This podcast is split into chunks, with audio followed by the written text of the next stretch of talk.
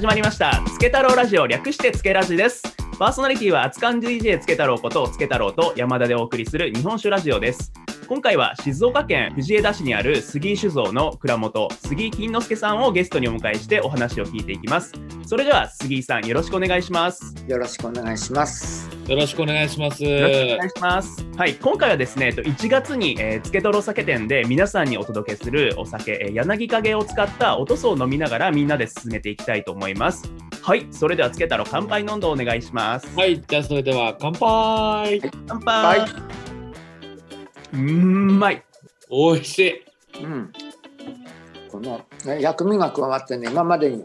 また、うんあの味わってきたのと違った意味でちょっとこう深みのある味わいだと思います。うんうんうんうんうんいやこんな僕おとそ、まあ、一般的なおとそは飲んだことあるんですけどこういうちょっとこの斬新なスパイスの使い方というか、うん。はい、本当に新しいおとそと言ってもいいんじゃないですかね、これは。そうですね。まあ、おとそって言っていいのかわからないですよね、もはいはいはいはい。え、今まあ、回は、おとそって、はい、ふ普通はみ純粋なみりんでやってたようなんですけどね、私も歴史のことはよく知らないんですけど、ちょっとまたあの変わった柳影のおとそということでね、これはまあ、今までなかった飲み物とい、まあ、言えると思います。うんうんうんえ、つけ太郎が、まあ、今回そもそもそのおとそを作ろうと思ったきっかけって何になるんですか？う。一番最初は実は、今回お送りしている柳影がきっかけだったんですよ。んみりんと日本酒を混ぜた飲み物っていうのをめちゃめちゃ調べたんですよ。おおはいはい。みりんと日本酒をブレンドしたお酒をこう調べたと。はいはいはい。でそうすると昔はそういう飲み物を柳影とか本直しっていう名前で、まあ、故障がついてて、えうんうん甘いお酒としてなんか飲まれてたっていう歴史があったとかも分かってきて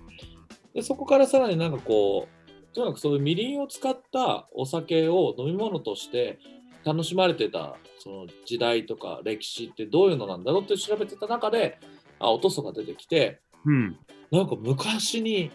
スパイス缶ってやってたんだみたいな 変な感動の仕あ方をしてーそうか、だからスパイス感って言われると、まあ、おとそはそうですよね。そのみりんに言ったらおとそさんを入れて作るのがおとその最初だったわけですもんね。そうなんですよ。トソさん入れて、まあ、要はで、トソさんってなんかまあ、まあ、スパイスとか、まあ、漢方に近いですけどね、まあ、要はスパイスみたいなものを入れて、まあ、みりん温めて飲んでたりとかするので、あ、これって、なんか、熱燗 DJ で応用できるかもな。そう。そういうのがあって、で、柳影とも出会って、次のおとそって言ったらいいんですかね。まあ、次のとそっていうか、まあ、僕なりのなんか美味しいと思うおとそを作ってみたらこうなったっていう感じで、まあ、届けられたなみたいなのが、はい。はいはいはいはいはい。はいというようなまあストーリー、この柳影を使ったおとそになるわけですけど、杉井さん、これ飲まれてみて、改めてなんですけど、なんかこう、普段飲まれてるあの純粋にその柳影と、なんかどういう違いがあったりされました？かはいね。、はい、実はですね、うんと柳影って、えっと、それほどあのポピュラーな飲み物ではないですよね。私自身もですね、うん。あの、えっと、じゅ柳影って以前、ほとんど飲んだことなかったんです。あうんの他社さんの、まあ、あ主にえもう柳影っていうお酒自体が一度、えっと、昔は飲まれていたのかもしれませんけど、ほとんど世の中から消えてしまったお酒なんですね。まあ、あの甘いものが多分貴重だった時代は今より飲まれていたと思います。で、はいはい。えっと、オリオリジナルの柳影というのはみりんを焼酎で割ったものなんですね。はいはいはいはい。はい、あのお酒で割った柳影ってねあの多分ほとんどなかったのかもしれない。その辺について私も歴史的なあの正確な知識はほとんどないんです。で、えっと、まず今回吉田さんがプロデュースしていただいてこの柳影っていうのはそういう意味ではあのちょっと酸味があって従来の柳影とはかなりユニークなポジションでもあると思います。はい。うんで、あのーそれに、えっと、おとそとしてのこの、えっと、えーえーあの薬用酒のフレーバーを入れての飲むというのを今日今日が実は初めて 初めてでね、うんとまあ、この柳うちで作った柳影のとにかくうん、またの飲み方としてあの一つのまた別の可能性場合によってはこれが一つの商品になるかもしれないという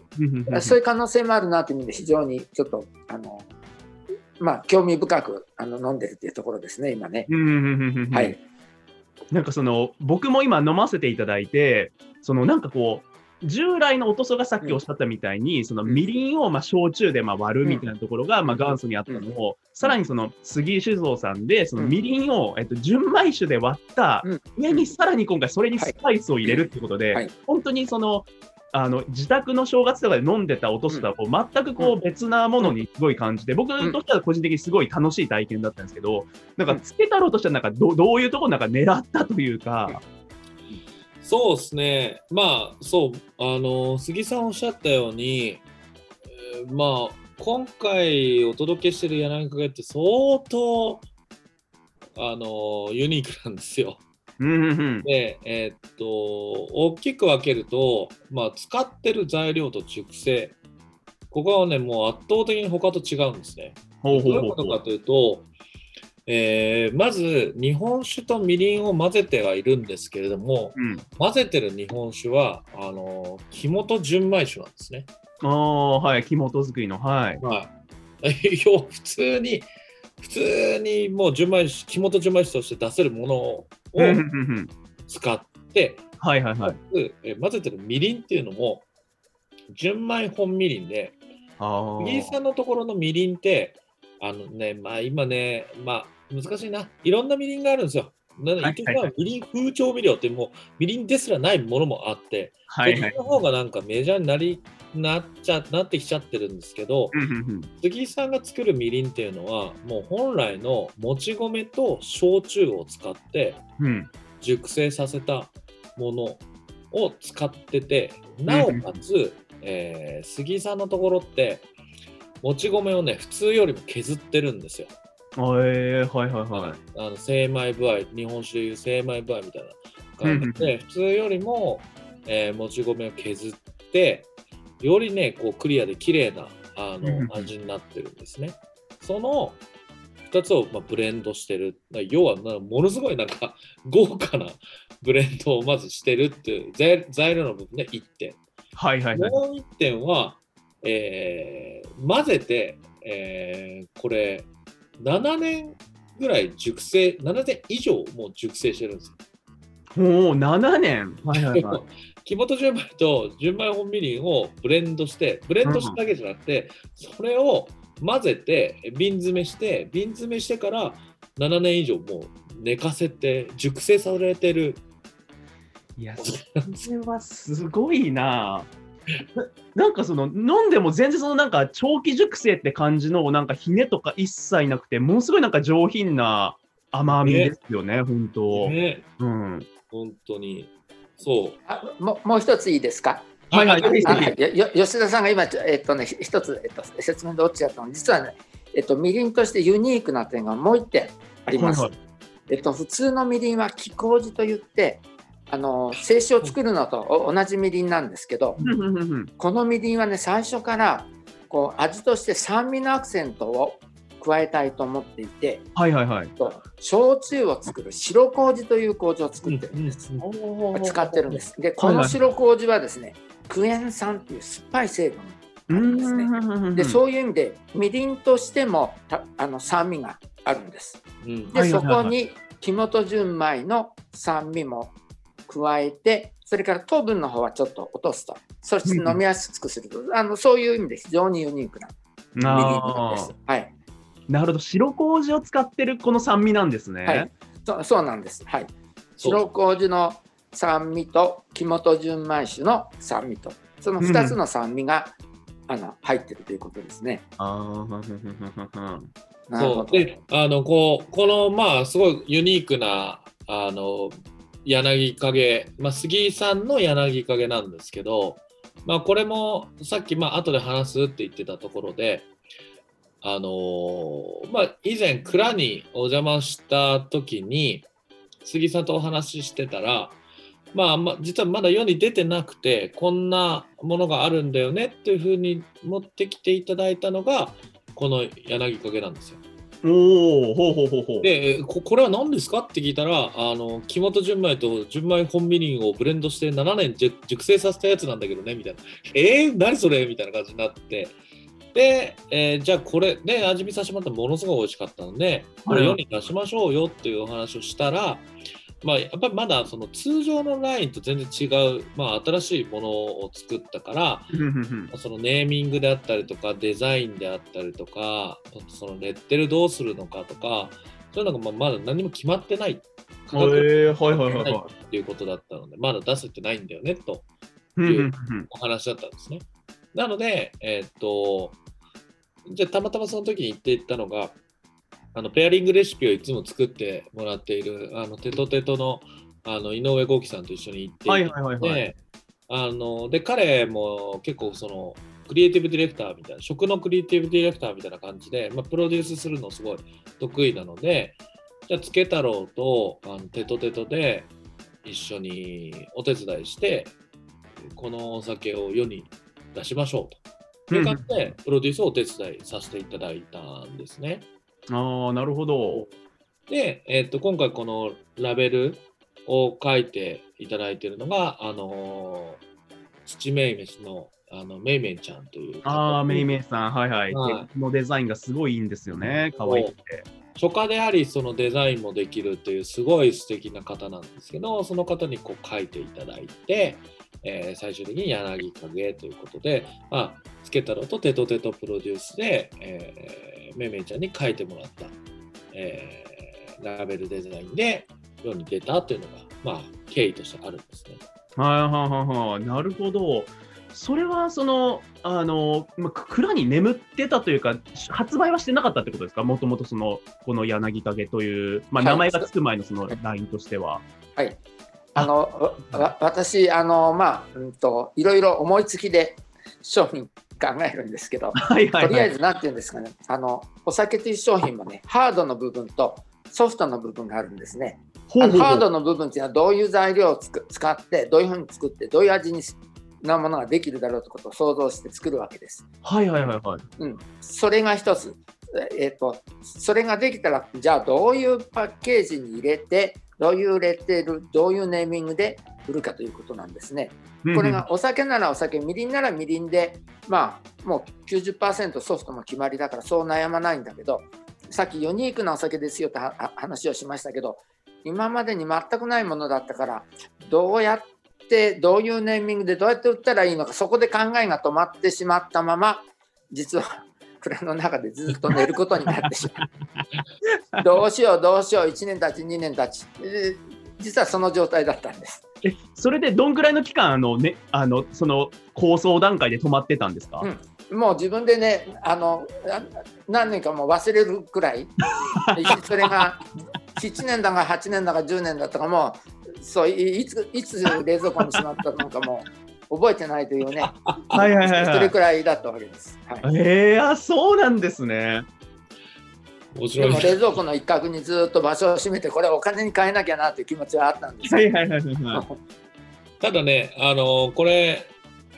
僕は結果的に良かったと思っていて、実はその杉さん忘れてしまったのが良かったんじゃないかなと思っていて、これ本当に熟成した方がいいのかうんっていうのは、やっぱすごい疑問をちょっと感じたので、うん疑問っていうか、素朴にうんこう、ちょっとどうなんだろうって思って、えー、と中に使ってるお酒っていうのを杉さんに聞いて、はいはいはいはい。僕自分でブレンドしたんですよ。おお。ブレンド比率とかも聞いて、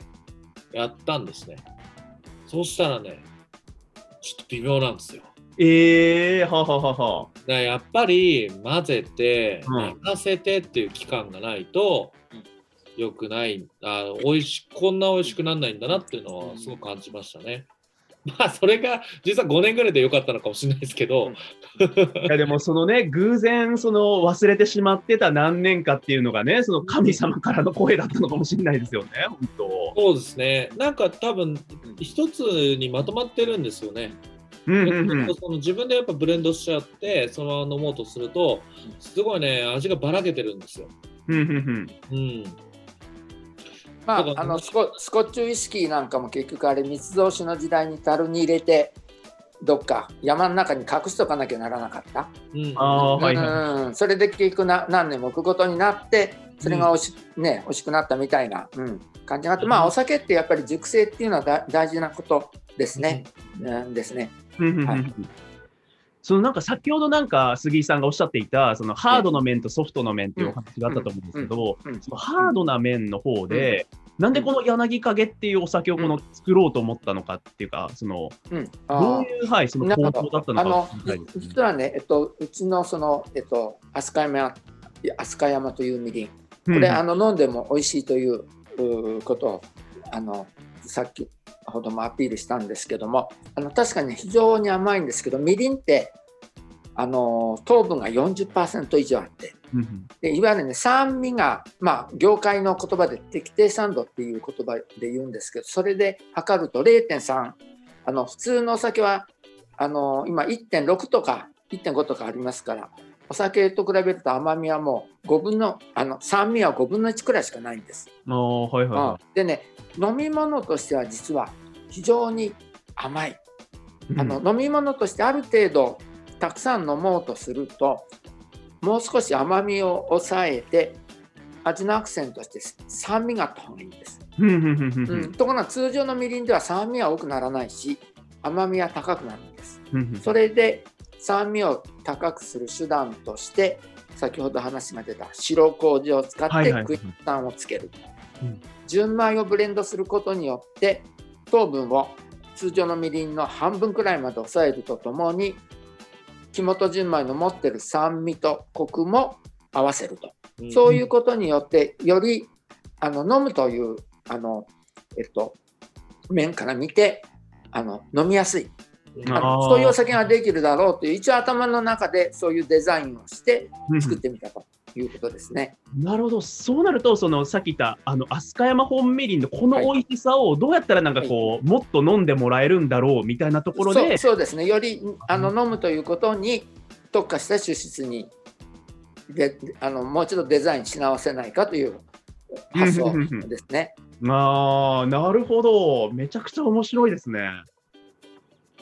まあ、昔の柳影も柳影もあのみりんだけで甘いすぎるので焼酎で割ると。いうことをしてたわけなんですね。ところが焼酎で割ると、えっと、焼酎も酸味がないのであの従来の柳影っていうのはやっぱり酸味がなかったんです。うんうんうんうん。であの飲むお酒としてはねやっぱり酸味というのはあの非常にだ大事なファクタうんーですので、その酸味も使い付け加えるという意味であの木本純米で割るということをあの試してみました。うんうんうんうんうん。うん。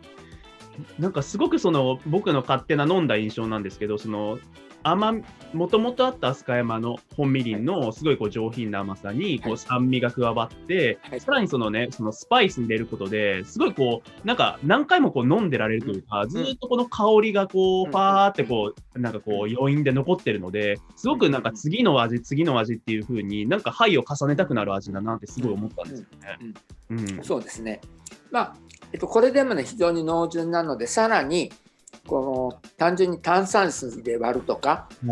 ああオン・ザ・ロックするとか、うん、あのそうするとあある意味よりこう飲み続けられるうんお酒にもななるかなと思いますね。炭酸で割るのもいいかもしれないですね。はい。うんうん杉さん、味的にはどうですか、はいうん。あの飲んでみたその杉さんの個人的な感想みたいなのは。なるほど。あのね、僕ね、えっと、おとそって言ってどれくらいその薬味がつくのかなと思っていて、僕は最初にももっときつくつくのかと思ってた。あの、うん、これあの意外とそうあのえっとあっさりうん。あので、うん、ああのあこれくらいだと結構飲めるなと。うんうんうん。あのそそういう感じがしました。それからスパイスの性質もこれ、えっと、言葉で言うの難しいけど、うん、あのその駆動すぎずにあのあのいいいフレーバーなだなということをねうん。うんあの感じました。うんうんうんうんうんよかったです。ね、これ、この味になるまでに結構試行錯誤はしたんですか、つけ太郎の方で。そう、あのね、まあ、僕の方でっていうかね、もう、これ、こんだけ美味しくなったのは、実は僕じゃなくてですね、まあ、先ほど出てきた、あの、テトテトの井上豪輝さんと、うんうんあと、東京のあの曝露町っていうところにあるアントシカダっていうあの昆虫食のレストランで、はいはいはいはい。ね、お酒や、まあ、ドリンク提供をしているあの山口歩さんというあの2人に実はちょっと手伝ってもらったんですよ。はいはいはいはいはい。特にその山口歩さんの方に関しては最近ねジンの蒸留所が東京にできたんですけどあのクラウドファンディングですごいこう成功したやつですよね。そうそうそうそうあそこの、えーっとマスターディスティディスティディスティラリーかな、まあ、要は要要はまああのなんて言ったらいいんですかね、まあ、味とか香りを決めるあの責任者最高責はいはいはいはいはい。あの感じの立ち位置で、えー要はですねその、まあ、ジンとかで使うようなハーブとか、うん。えースパイスの、まあ、プロフェッショナル香りとか、はいはいはいはい。やっぱまあプロフェッショナルなんでちょっとこう手伝ってもらって、うん。うん、で2人が、まあ、こういうの入れたらいいんじゃないかみたいなところをいろいろやってで最終的に決まったあの調合なんですよね。なので、はいうん入ってるスパイスとかが、もうなんか普通じゃない。どんなスパイスが入ってるんですか？ちなみに。えーっとね入ってるスパイスは、はい。えーオールスパイス、はいはいはいはい。えーピンクペッパーおお、ピンクペッパー。クローブおお、クローブ。はいはい。山椒うん。マーガオマーガオ。おお。ジュニパーベリー、はいはいはいはい。えードライライチ以上です。いや、もう入りすぎでしょ。ああ、もうなんか王道どころじゃないですよね。まあ、山椒とかね、は、まあ、入るでしょうけど、ピンクペッパーだとか、ジュニパーベリーだとか、マーガオ？いや、僕知らないですけど、もうなんか、かなりあれですよね。その、やっぱり、専門でやってる人の調合っていう感じですね。うんうん、そうですね。やっぱなんかまあ、うん、まあちょっとね、ほ落とすのね、無病息災とか、ちょっとその辺はもう効能とか全然、これに関しては よくわかんないですけど、はいはい。味メイン、香りメインで。そうですね。まあただ、やっぱまあ、例えばジュニパーベリーだったらジンに使われるような、あの西洋熱とも言われるんですけど、あーっていう要は西洋のものだったりとかまあオールスパイスとかそういうピンクペッパーとかは、まあ、インドとかあっちの方ですね。でマーガオとかは台湾で、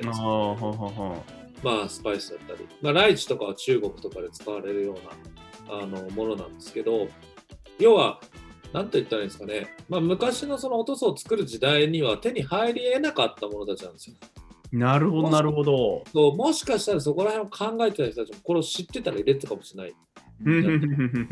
でも昔はやっぱそういう流通がね、ここんな今みたいになってないはずだから、うんうんうんうんまあ、結構今だからできるようなあのことなのかなとは思ってますね。うんうんうんうんうんああ、その話面白いですね。だから今じゃないとできないそのスパイスを使ったお塗装ってことですもんね。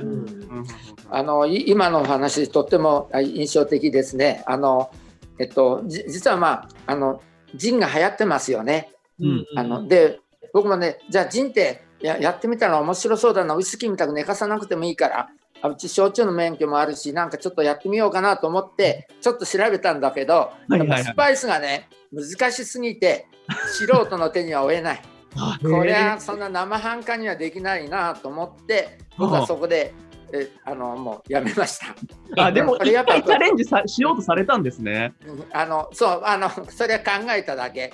うん、調べてそこでこれはちょっと素人は手は出せないなと思いましたやっぱあの改めて味わってみてこれやっぱプロがデザインした味ということですね、いやいやもう本当感服ですね、そうやっぱりそうあとさっきのその歩夢さんはやっぱまあジン作ってるような人だからやっぱその香りお酒をに香りをどうつけるのかっていう部分のプロフェッショナルで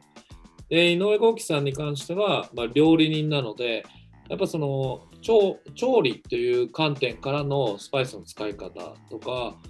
まあ、甘みどういうふうに足そうかとか甘い香りどういうふうにしようかっていうので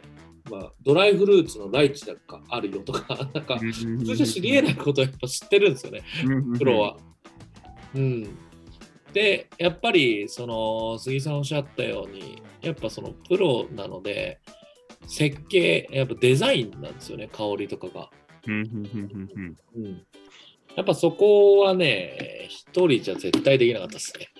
うんあーはははうはん。そうか、それがやっぱりそう、各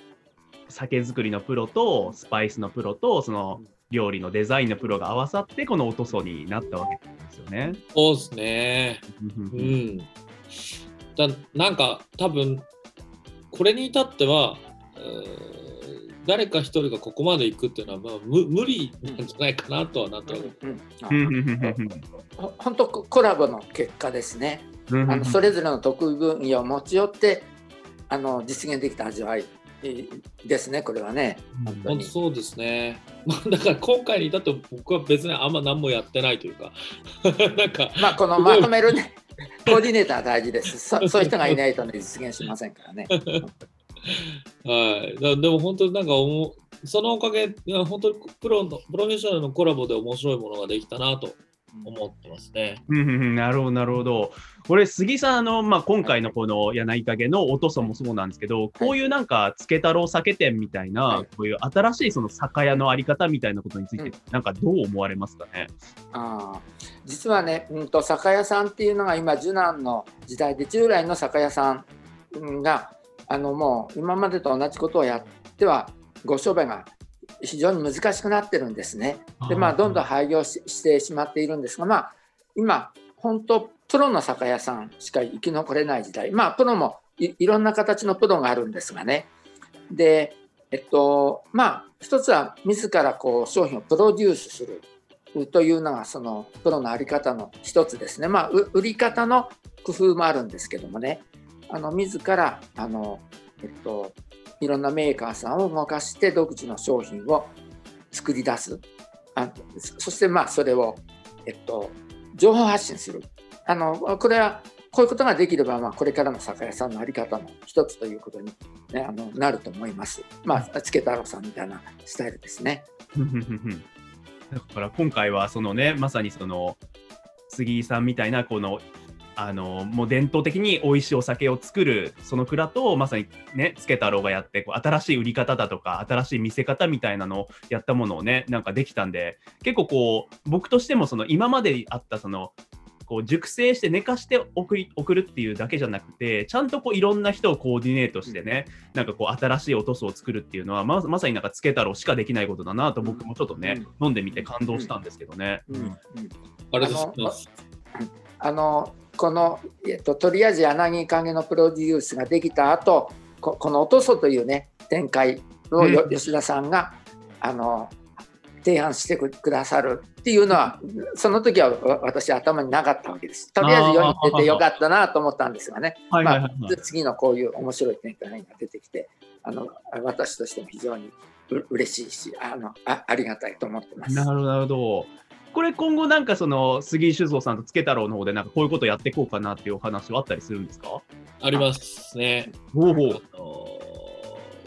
ーまあ、今回は柳陰おとそだったんですけれども、えー次回はですね、えー杉さん、こればもう言っても大丈夫ですよね？ああ、ぜ全然私は大丈夫です。もう吉田さんが大丈夫なんですよ。はいあのですね、次回は、えー、ビリンをお届けします。おおみりんはいはいはい。え、それはでもあの、もともとそれこそ杉井さんで売られてる飛鳥山本みりんではなく、いや、つつけ太郎山本みりんですね。つけ太郎山本みりん。いやいや、もう全然わかんないんですけど。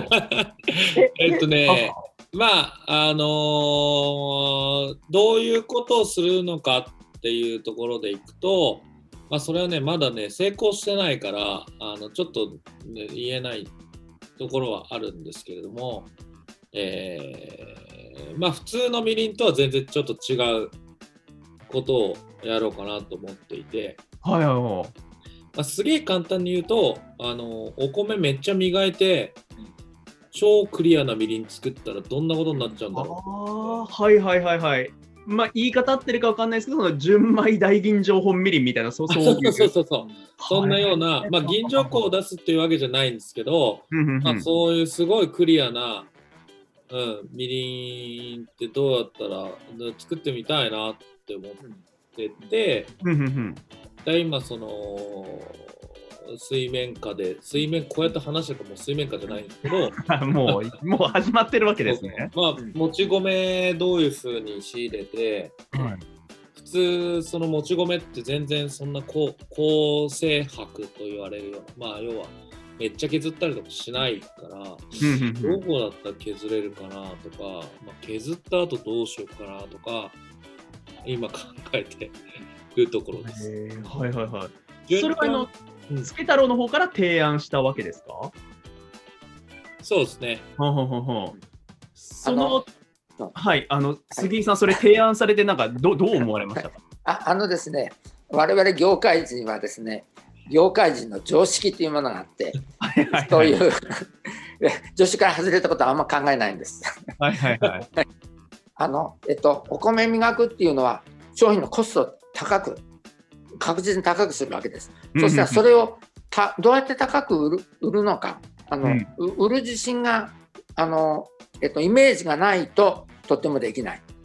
わけですね。はい。うんあのそんな、えっと、みりんであれば大体一般的な精米は90%くらいが多多いんです。うちの80%も白い。まあ、うんこれくらい白ければもう十分綺麗だから、これ以上磨く、磨いてコスト高くししたものを作るい意味ないよなっていうのは業界人の常識で、吉田さんは常識がないから。それをやっちゃうと。まあそういうことですね。そうそうまあどうもなるほど、なるほほど。はい、そういうことですね。そう、非常識な男なんですよ、全く。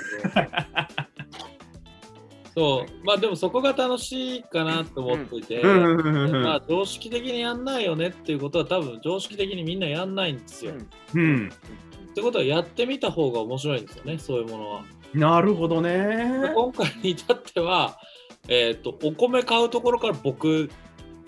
僕、お米買って、その買ったお米杉井さんに渡してみたいな、あ、米の選定からやるわけですか？それは面白いな。お米、まあちょっとね、もちろん仕入れ杉井さんに手伝っていただく部分ももちろんあるんですけど、はいはいはい要はえっと普通だったら、まあ、お酒を作ってくださいっていう感じなんですけど、もうお米買うところから今回やっていかないと、やっぱまあ作れないので。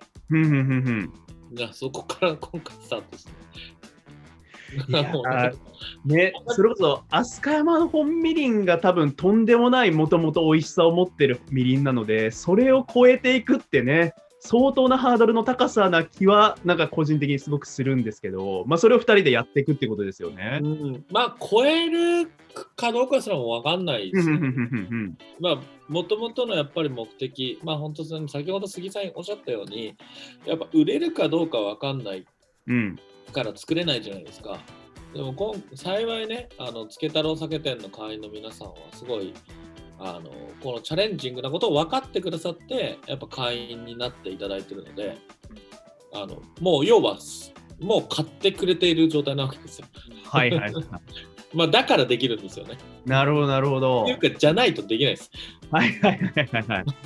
正確に言うと僕すげえ先にお金が出てってるんではいはいそうだそうお米これから買って今度お米これから磨いてうん。ねそう全部自分のところで持ってたらいいんですけど全部自分のところで持ってないんではいはいはいはい。何百キロのお米輸送するだけでも超金かかるんで 俺どうなっちゃうんだろうって思ってます。まあね、だって酒屋が米買うってよくわかんないですもんね。えよくわかんないですね。いやでもちょっと面白いそれはねなんかなかなか他のところはこうね手を出さない領域な気がするのでものすごい楽しみですね。うん。まあそうですね。、そうですね。そそこまで精米したみりんっていうのは本当にあれですねみりんの歴史上も、うん、初めてかもしれませんねきっとね、うんうんうん。本当にね。はい、はい、あの日本初、世界初ということを、うんあの名乗れるんじゃないかなと思いますね。いいですね。これはちょっと楽しみだな。まあ、まあ、これで言ってね、言ってね、どっかが先にやっちゃってね、めっちゃ後追いになるかもしれないけどね。いやいやいや、いやでも聞いたことないですけどね、本当に。うん。まあ、でもやんないじゃないですかね。だって売れるかわかんないし。うん。でもまあ、ちょっとね、そういう感じで、まあ、やってみて、うん、まあ、あと、幸いみりんだったらすぐ、まあ、ダメにならないので、あの、作った分、在庫分を、例えば翌年に出して1年熟成してたらもう全然味変わるんですよ。うんうんうんうん。うん、杉さんのところで前ね10年とか20年とかそういうのもあったりもするぐらい、うん。みりんってすごい、まあ、味変わってて美味しくなっていったりするんで、うん。まあ、ちょっとそういうのもいいかなとも思ってるので、まあ、今回そういうタンクごとちょっと作ってみようかなっていう。へえ面白い。わあ、それはちょっと楽しみだな。いや、今回のね、それこそおとそ、あの、柳かけを使ったおとそも、ものすごい個人的に美味しかったので、いや、今後もすごい楽しみというかね、ちょっとこれはぜひ、なんて言うんだろうな、日本酒好きにも飲んでみ、飲んでみてほしいし、あと、なんだろうな、なんか、ちょっと新しいもの好きとかね、スパイス好きの方にもちょっとぜひね、手に取ってほしいなと思うんですが、これあの、つけたら毎度なんですが、この、えっと柳かけを使ったおとすはどうやったらなんか手に入るんでしたっけ？はい、えーっとですね、つけ太郎酒店に、えーアクセスいただければ、えーまだですね、会員、あのー特別会員券は、えー販売中ですので、はい。えーはい、まあ、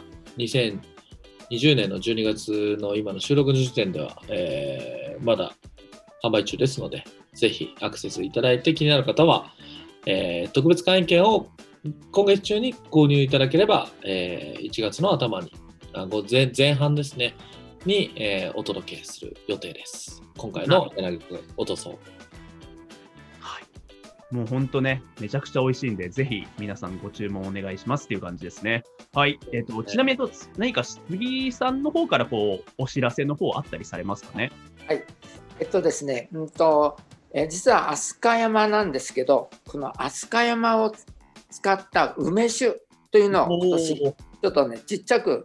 あのーえっと試験的に作りました。あはい。ーえっと地元地元のあの無農薬の芽を使ってでここれも要するにあのみりんに酸味を加えて味のアクセントにするということですね。で、えっと、ここれあの、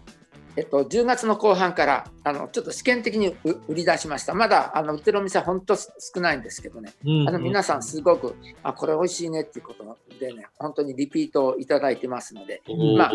はいえっと、ちょっとネットで検索したらもうで出てくるかな。あのあ、本当ですか？はいはいはい、ぜひ、あの、えっと、今年はね、量が少なくて、もう、あの、年内にもしかすると売り切れちゃうくらいかうわ。もしれません。知れませんけども。は、はい、はい。えっと、来年はまたこれ、たくさん作りたいと思いますので、うん。あの、ぜひ皆さん、あの、で、あの、味わっていただきたいなと思ってます。いいですね。飛鳥山の梅酒、これは絶対買うやつですね、これ。はい。あと杉さん、今時期的にもう多分絞りはい始めてらっしゃいますよね。はい。絞りはいとかも、はい、そうですね。あの、えっと、うちはですね、年内の仕込みの酒はもう全部絞ってしまいまして、今、えっと、えー例えば、うんと、えー山灰純米の濁り酒とか、それから木本の原酒、えーこれは私の名前で金之助っていうんですけど、えーそういう木本の初搾りの原酒、それからその悪い水版とか、まあ、新酒を何種類かあの今販売中です。これもじゃあ杉さんの杉酒造のホームページ行ったら買えますかね？はい、そうですね。うちに連絡していただく、それから、まあ、ネットで検索すると、販売店さんの、お近くの販売店さんの情報なんかもあの出てくると思いますので、あのどちらかにあのコンタクトしていただければあの入手することができます。あいいですね。皆さんぜひアクセスしてみてほしいですね。あの杉さんの、ね、今回はかなりもうなんかみりんとおさ日本酒を合わせた、ね、あのユニークなお酒っていう感じなんですけどもあの杉酒造のあの、まあ、杉錦というですね、あのー杉さんが作られてる日本酒もすごくあの美味しいのであのぜひ皆さんねあの買って飲んでみてもらいたいですね。あのお酒のね感じとしては、まあ、すごくなんだろうなとりあえず言えるのはあのキンキンに冷やした冷やしてワイングラスで飲むとかっていう感じのお酒じゃないです。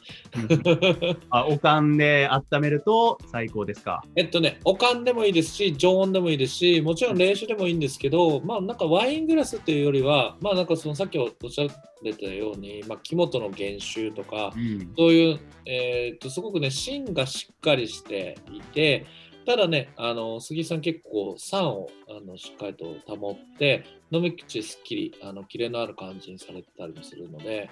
あのまあそんなようなね、あの芯はしっかりしてるんだけど、スッとこう飲みきれるような美味しいお酒たくさんあるので、はい、あのぜひ味わってみてもらいたいなと。はい、ありがとうございます。はい、よろしくお願いします。はい、じゃあ、えーそうですね、皆さん、あと杉錦の方もぜひあのネットなどでね、買っていただけると嬉しいなと思います。じゃあ、今回のラジオはこちらで終了になりますかね。はい、そうですね。はい、では、えっと、杉井さん、今回ありがとうございました。ありがとうございました。